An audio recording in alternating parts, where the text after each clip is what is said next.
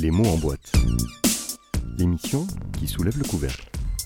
Bonjour à toutes, bonjour à tous. Il est bien loin le sable de nos plages d'été, mais l'on aura malgré tout l'occasion d'y remettre les mains en évoquant le dernier roman de Hugo Way, Outre Dune, en compagnie de deux prestigieux invités aujourd'hui. Pour ce faire, nous avons aujourd'hui le plaisir d'accueillir Manuel Tricoteau. Bonjour Manuel. Bonjour.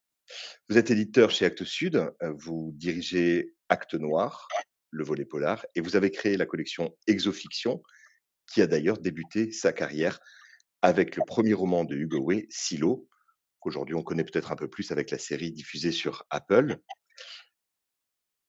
Et une libraire que l'on a le plaisir d'accueillir pour la première fois, Ingrid Chabert. Bonjour. Bonjour. Vous travaillez à la librairie Le Comptoir des mots, dans le 20e arrondissement à Paris, et j'ai cru comprendre que vous aviez une certaine prédilection pour les littératures de l'imaginaire. Oui, absolument. Ouais. Bien, cela nous servira.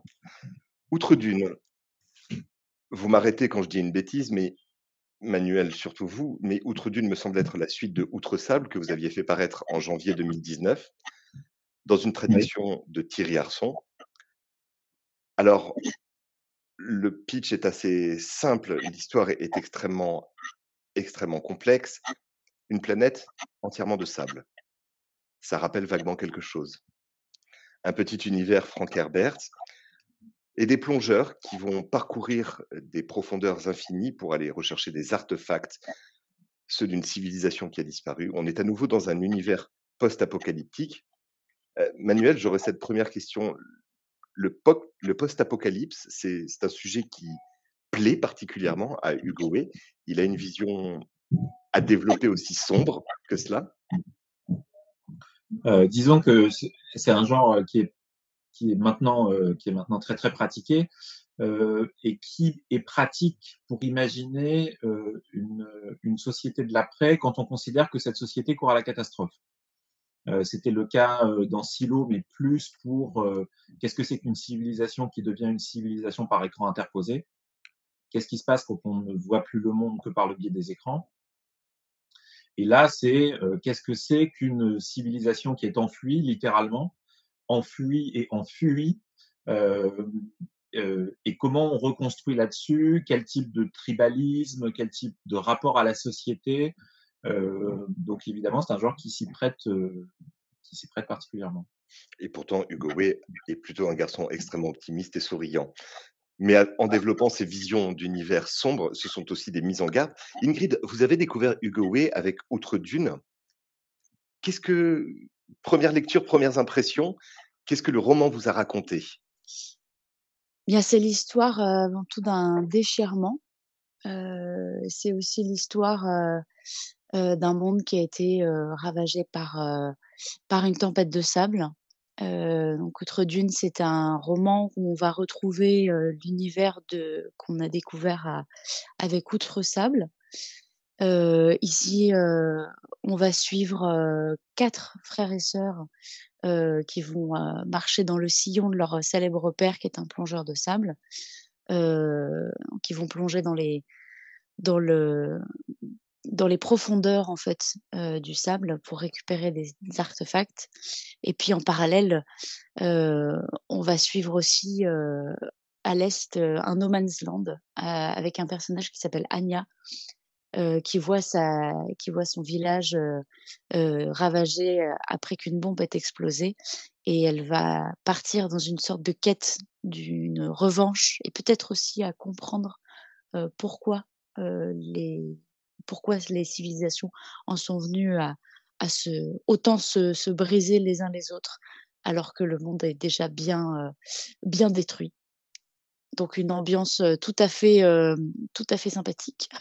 Oui, Outre Sable était porté par la quête d'une mythique cité, celle de Danvar, que l'on retrouve en revanche beaucoup plus, puisqu'elle a été découverte. Je trahis le secret, mais Outre Dune euh, en fait état régulièrement. Euh, Manuel, comment est-ce qu'on qualifierait le style, l'écriture euh, de Hugo Way Appartient-il à une mouvance dans le domaine de la science-fiction? On ne surgit jamais de nulle part quand on est auteur, on s'inscrit dans quelque chose qui nous a précédé. Pour lui, qu'en est-il? Là, vous me, posez une colle, mais ce, que je peux vous dire, c'est que lui, en tout cas, il a, comme d'autres auteurs, comme beaucoup d'auteurs, il a toujours, il a toujours lu de la science-fiction. C'est quelqu'un qui a été un lecteur tardif. C'est-à-dire qu'enfant, il lisait beaucoup de BD et de, sûr, la BD c'est de la lecture, hein, mais je veux dire un lecteur de littérature. Euh, et il a toujours gardé ça en tant qu'auteur. Les fois où on a pu en parler, il me disait toujours que euh, l'important c'est d'embarquer le lecteur. Et donc, euh, il, ses intrigues sont toujours au cordeau. Il n'y a rien d'inutile. Il n'y a pas de considération atmosphérique ou météorologique inutile. et ces, livres sont comme disent les anglo-saxons, character driven, c'est-à-dire que c'est vraiment les personnages qui les portent. C'était vraiment le cas dans Silo. Après, c'est vrai que, euh, comme Ingrid le disait à juste titre, il y a quelque chose qui, pour moi, qui suis claustrophobe et un peu oppressant, mais c'est des, des, univers comme ça très, euh, très claustrophobiques. Euh, il a fait un, il a fait un titre qu'on a publié il y a quelques années qui s'appelait Phare 23, euh, il était aussi question d'isolation et d'enfermement, donc c'est quelque chose. Euh, peut-être parce qu'il a été longtemps, euh, il a été longtemps seul sur un voilier. Peut-être que peut-être que ça joue. Mais c'est vrai que l'isolation est quelque chose, un thème qui revient beaucoup chez lui. Ah oui, Phare 23, c'était en 2016.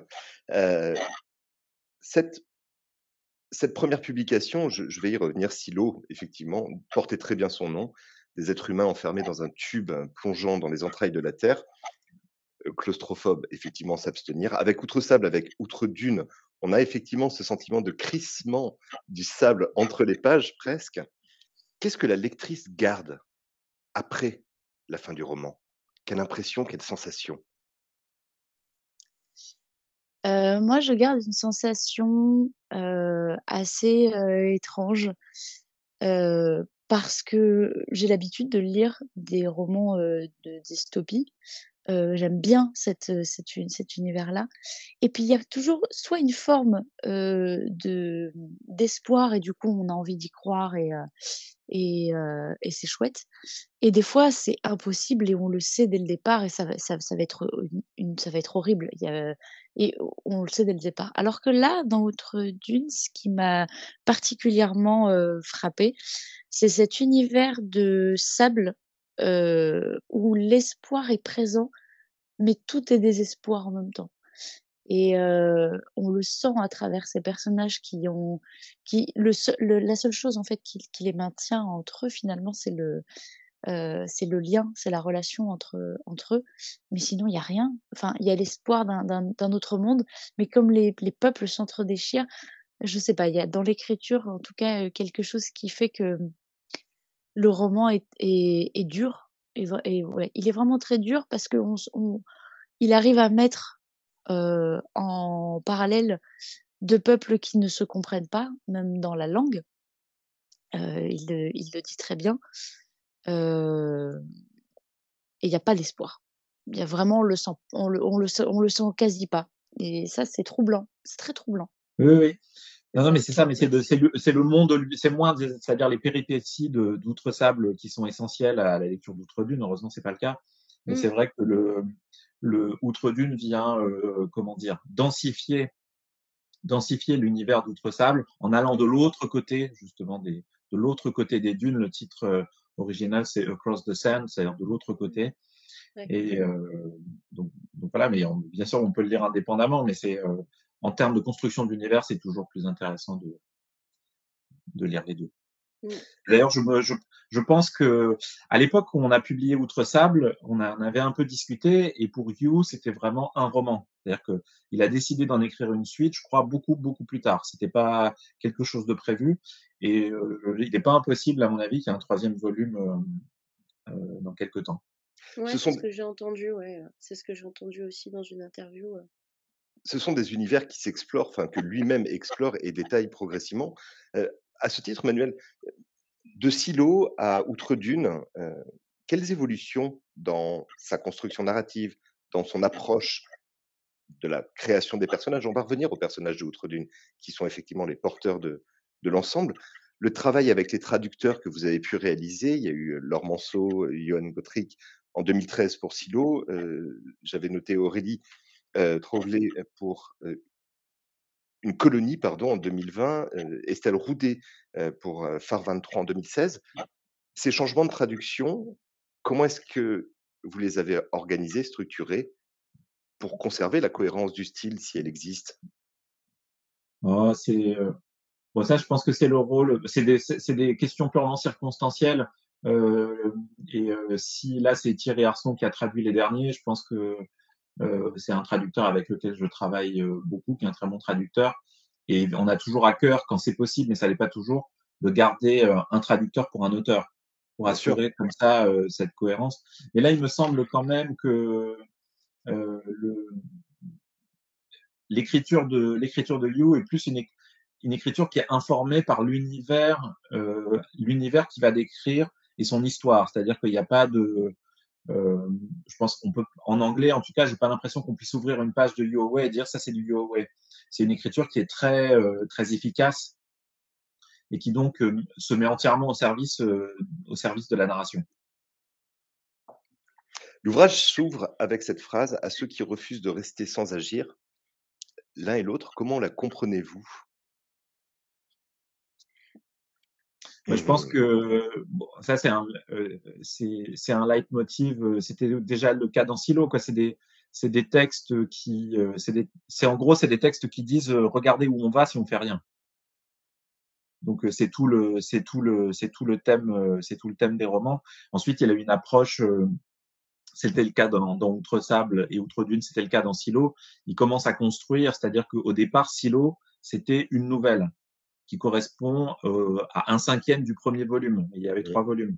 Et ensuite, il l'a prolongé, il l'a complexifié. Donc, c'est très intéressant. Et pour en avoir discuté avec lui, euh, je sais qu'il n'avait pas le plan du tout de la trilogie Silo quand il a commencé. C'est quelque chose qui s'est construit petit à petit. Et c'est, et c'est un procédé très intéressant parce que, comme lui-même ne connaît pas toute l'histoire, il ne peut pas faire ces romans qu'on voit parfois aussi bien en SF qu'en littérature, des romans où on ne vous dit pas tout.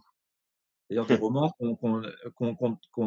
qui avancent par dévoilement progressif, mais où, finalement il y a une forme de tromperie sur le lecteur. Par exemple, des auteurs de polar qui savent dès le début qui a fait quoi, mais simplement, comme on ne vous le dit pas, on organise des dévoilements progressifs, mais d'une intrigue qui est bouclée dès le départ. Alors que là, lui, il avance avec son intrigue, et ça donne quelque chose, une énergie vraiment très cinétique à ces textes, euh, qui fait qu'on est poussé, on avance avec eux. On parlait de narration et de personnages. Ce sont les personnages qui portent l'histoire. Est-ce que vous pouvez nous expliquer comment ils font avancer, littéralement, à la force de leur corps, cette aventure? Question pas facile. en fait, il y a une relation assez enfin relation frère et sœur qui est très bien qui est très bien amenée on a on va avoir un frère qui qui est très débrouillard, euh, qui, est très dans le, qui est très dans la technique et qui veut chercher euh, en permanence à améliorer les équipements pour, euh, pour, pour, que le, les, les hommes et les femmes puissent se, mouvoir suffisamment dans le sable. il y a quelque chose de très poétique parce que lui, il est carrément dans une réflexion de comme le, sable est, amené à, à, à bouger et à, à, se mouvoir avec des équipements spécifique. Lui, il est dans cette recherche technique euh, euh, très euh, qui sort qui sort de l'ordinaire. On, ça c'est le personnage de Rob. On va avoir aussi le personnage de Vic. Euh, on va avoir le personne de pardon de Connor qui lui il est un peu plus bourru et il a il a envie de d'aller d'aller peut-être trop loin parce qu'il va suivre les pas de sa sœur Vic qui est disparue donc il, est, il est dur, il est dur avec lui-même, mais il a envie de montrer aux autres que, que c'est le meilleur parce que il veut, il veut être dans, dans, les pas de sa sœur. Mais il y a aussi euh, le personnage de Palmer qui est plus dans, dans, le, dans le, ressentiment, dans, le, dans la solitude. Euh, il a un peu du mal avec leur relation, euh, avec leur relation aux autres. Et on a toute, toute une ribambelle en fait de, personnages qui ont chacun une personnalité euh, et des émotions qui sont très différentes. Et mis bout à bout, ça, ça donne de la, de la profondeur, j'allais dire, au roman, ce qui est vrai. Euh, et on s'infiltre avec eux dans cet univers qui est presque insondable, qui est presque impalpable. Ça, ça paraît fou, en fait, de, de se dire que euh, on a des combinaisons, qu'on va sous le sable, qu'on voit des, des, choses très particulières dans le sable qui sont presque, l'auteur le dit lui-même dans le texte, hein, quelque chose de très kaléidoscopique. et ça, pour moi, c'est ce qui fait un peu la, la force du roman. Ok. La description elle-même des lieux, des espaces est assez mouvante de fait à cause du sable, mais chargée de couleurs. Qu'est-ce que vous pouvez nous en dire? Il y a des, effets de LSD presque. Ouais, il y a un peu de ça. mais en fait, ce qui est, Oh, je rejoindrai à, la fois cette, cette vision des choses et en même temps pas du tout parce que à la rigueur ce serait un bad trip parce que on a ce côté très asphyxiant, on a ce côté très euh, bah, faut pas être claustrophobe, il y a vraiment quelque chose de très angoissant dans ce roman et pourtant on a des sortes d'hallucinations quand on rentre dans le sable et que là il nous décrit des couleurs de, du bleu au vert il y a tout un effectivement un panel visuel qui est, qui est très complexe qu'on n'arrive presque pas à percevoir. C'est comme si une, les portes de l'esprit qui qui, qui, qui venaient à s'évader. On est aussi beaucoup dans la pensée. On est très très ancré dans la pensée quand on plonge dans le roman et mais par contre, il y a toujours la peur de, voilà, on a les poumons écrasés, il faut, faut pas faire de faux mouvements parce que on, peut se briser en fait. on a les, on a les tympans qui sont, qui sont prêts à exploser. C'est très violent en fait physiquement comme, comme sensation. Et ça, je trouve qu'il le fait très bien ressentir dans, dans le roman. Il y a cette phrase en exergue à ceux qui refusent de rester sans agir, me semble-t-il elle est la quintessence de ce qu'une dystopie doit apporter au lecteur, non? Je ne, je ne, crois pas connaître de dystopie qui n'ait pas un message à apporter ou une, alerte à lancer finalement. Bah, oui, par oui, par sa oh, pardon Ingrid. Mais c'est vrai que par sa nature même, euh, la dystopie c'est le contraire de l'utopie, c'est-à-dire ça décrit euh, ça décrit un monde qui va mal et, et, c'est pas pour rien euh, pour mettre pour m'occuper beaucoup de polar et l'avoir fait pendant longtemps. si vous voulez, vraiment en caricaturant un très gros trait, le roman policier apparaît pendant la révolution industrielle. Et puis pendant 150 ans, il va servir à décrire euh, cette société urbaine avec tous ses problèmes, euh, euh, avec des problèmes d'émergence des droits, et à l'intérieur de situations qui peuvent être historiquement très difficiles. Euh, le roman policier, même s'il est violent, il va décrire la résolution d'un désordre. et donc, il, à la fois, il tend un miroir à la société, et en même temps, il apporte une satisfaction au lecteur. La dystopie, je pense que si elle est si présente aujourd'hui, c'est parce que euh, c'est parce que le monde va mal, euh, qu'on est au bord de la catastrophe et que euh, la, dystopie est un des, un des meilleurs vecteurs de la description de, de ce que sera demain. Un vecteur de mise en garde finalement. Ouais.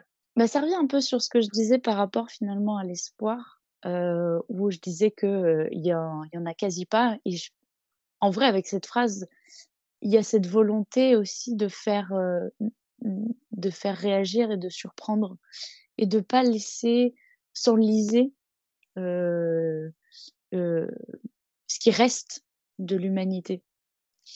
Euh, vu qu'il y a, il y, a, peu d'espoir, vu que c'est, c'est, un monde où on perd foi aussi, on perd foi au monde, mais on perd foi aussi en l'humanité. Il y a aussi une volonté de pas se laisser en proie à la peur, même si elle est très présente.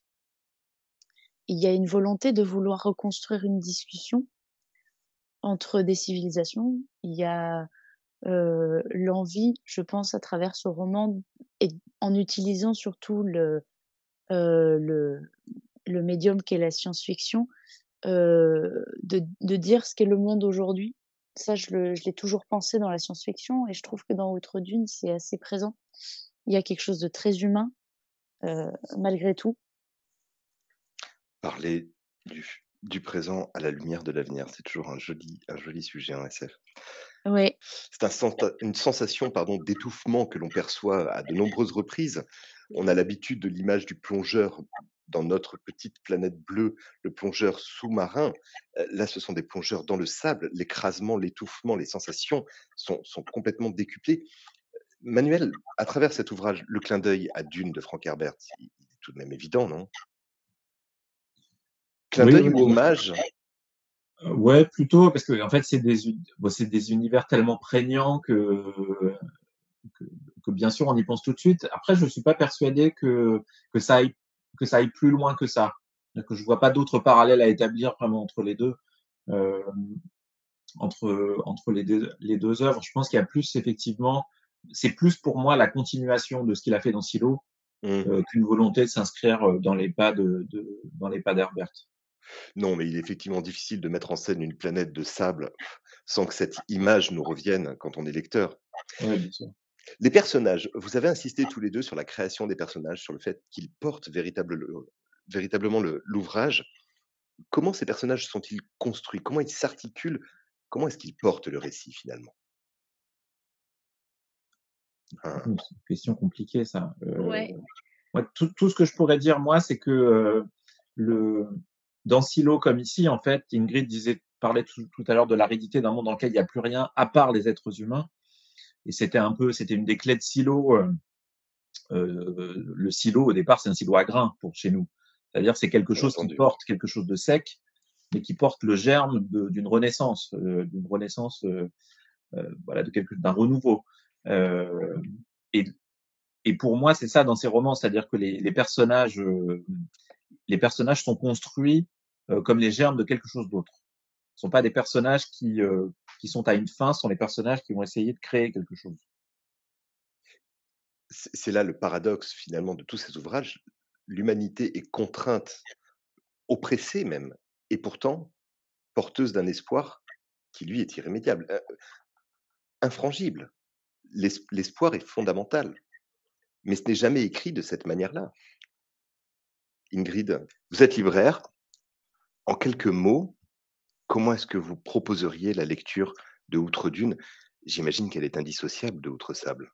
Bien déjà, je poserai la question euh, de savoir si euh, la personne euh, a lu Autre Sable, parce que je pense que les deux sont indissociables pour avoir l'entièreté et la force de de cet univers que Hugo Way nous propose avec avec cette nouvelle saga. Et voilà, c'est pour rentrer dans un monde recouvert de sable. On va rechercher euh, un monde meilleur à travers des personnages très forts. Et on raconte en fait dans ce, dans, dans ce roman ce qui reste à l'humanité et comment elle peut survivre autant moralement que physiquement. Euh, c'est avant tout un monde qui est en proie à l'hostilité de l'environnement, euh, mais aussi entre les humains. Et même si l'espoir ne semble pas être euh, euh, très présent. Il y a une volonté de, de réfléchir à un, un avenir tout de même. Euh, il y a quelque chose de très émouvant et quelque chose de très, euh, de très profond qui vient chercher euh, un peu nos, nos, derniers retranchements et nous fait réfléchir un peu à ce que le monde pourrait, euh, pourrait être. Voilà. Mais il faut lire outre ça pour, pour être enlisé complètement, être immergé complètement euh, dans, euh, dans l'univers de Hugo Way. Mmh. On pourrait dire un peu à la manière de, de Philippe Cadic, si vous trouvez ce monde mauvais, vous devriez lire les romans de Hugo Way pour vous rassurer presque. Ah. la première rencontre entre le lecteur et le livre, c'est la couverture. Cette couverture, elle est assez particulière, Manuel. Vous avez spécifié qu'elle était de Ben Adams? Euh, non. Mais pas tout à fait. Non, c'est pas Ben Adams, euh, c'est euh, c'est Jeremy Geddes. En fait, on avait fait, c'est un artiste américain dont on avait trouvé un, un, très beau tableau, une peinture pour pour Outre Sable. et donc pour Outre Dune, comme on voulait évidemment qu'il y ait une sorte de parenté dans les univers, on est allé voir dans ce qu'il avait d'autre, mais il n'y avait rien qui contenait vraiment. C'était soit trop proche de d'Outre Sable, soit c'était hors sujet. Euh, et donc, euh, mais néanmoins, le, notre graphiste est tombé sur, je crois, c'est sur le fil Insta de, de, de, de l'artiste, sur une image qui convenait parfaitement et qui est intéressante parce qu'elle a été faite par une IA, euh, mais par l'artiste lui-même. Je ne sais pas comment exactement, mais il a dû lui, euh, il a dû faire des prompts euh, qui demandent une image dans son propre style parce que c'est très proche de son style. Et, quand j'ai vu l'image, moi j'ai trouvé ça, j'ai trouvé ça parfait. On voit que, on voit que c'est une, euh, que c'est une image d'IA. En même temps, c'est tout à fait son univers à lui. Et euh, donc, ça m'intéressait d'avoir euh, une coupe faite par une intelligence artificielle dans la mesure où elle avait été faite par l'artiste aussi. J'espère, ne serait-ce que pour cette couverture, que vous aurez toutes et tous la curiosité d'aller voir ce nouvel ouvrage, Outre Dune, paru en octobre aux éditions Actes Sud, collection Exofiction, traduction par Thierry Arson. Ingrid, merci beaucoup. Merci à vous. Manuel, merci infiniment également de votre temps. Merci. Excellente fin de journée à tous deux. Au revoir. Au revoir. Au revoir.